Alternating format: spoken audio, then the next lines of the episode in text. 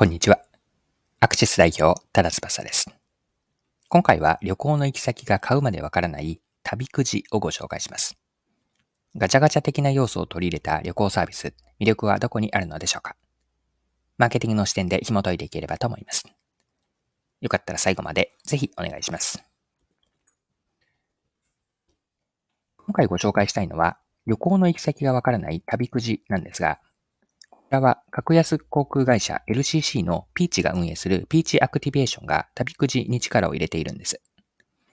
旅くじはカプセル自動販売機で買えるんですね。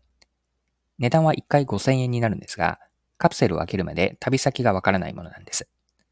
中身、どんなものがあるかというと、指定された行き先、それ以外にピーチ航空券、これは行き先限定になるんですが、行き先限定のピーチ航空券が購入できるピーチのポイント。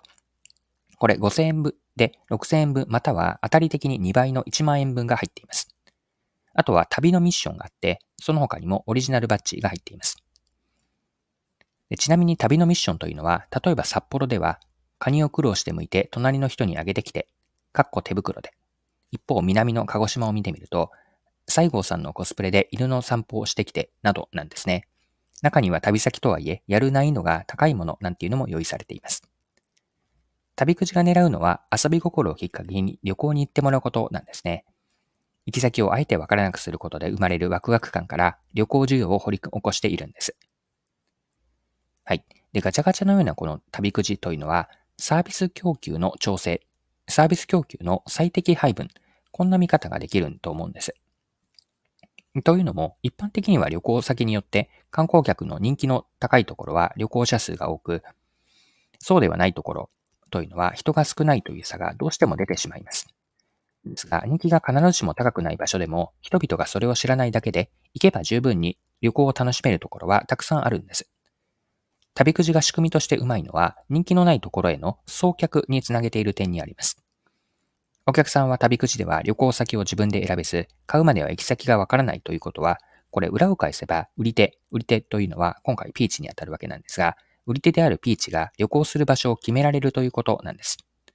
旅くじというのは知られざる魅力的な観光地と人々をつなげる役割を果たすわけです。もし仮に旅くじがなければ人気の観光場所に人が集中していたというこの人々の流れを旅くじを買うことにも、買ってもらうことによって、多少なりともですけれども、日本全体の旅先を調整し、最適化しているわけです。はい。で、旅くじは人気のある観光地だけではなく、隠れた名所であったり、知る人ぞ知るような、そんな場所にも観光客を連れて行くことで、観光地を活性化させます。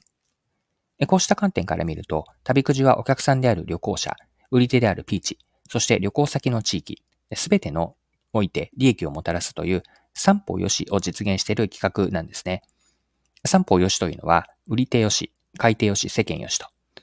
旅くじにおいては、順番に海底よしから見ていくと、海底ででお客さんには未知の旅行体験を提供し、売り手のピーチには新たな旅行需要からの売り上げ、そして旅行先の地域、それぞれの各地域においては、新しい観光客がもたらす地域経済の潤い、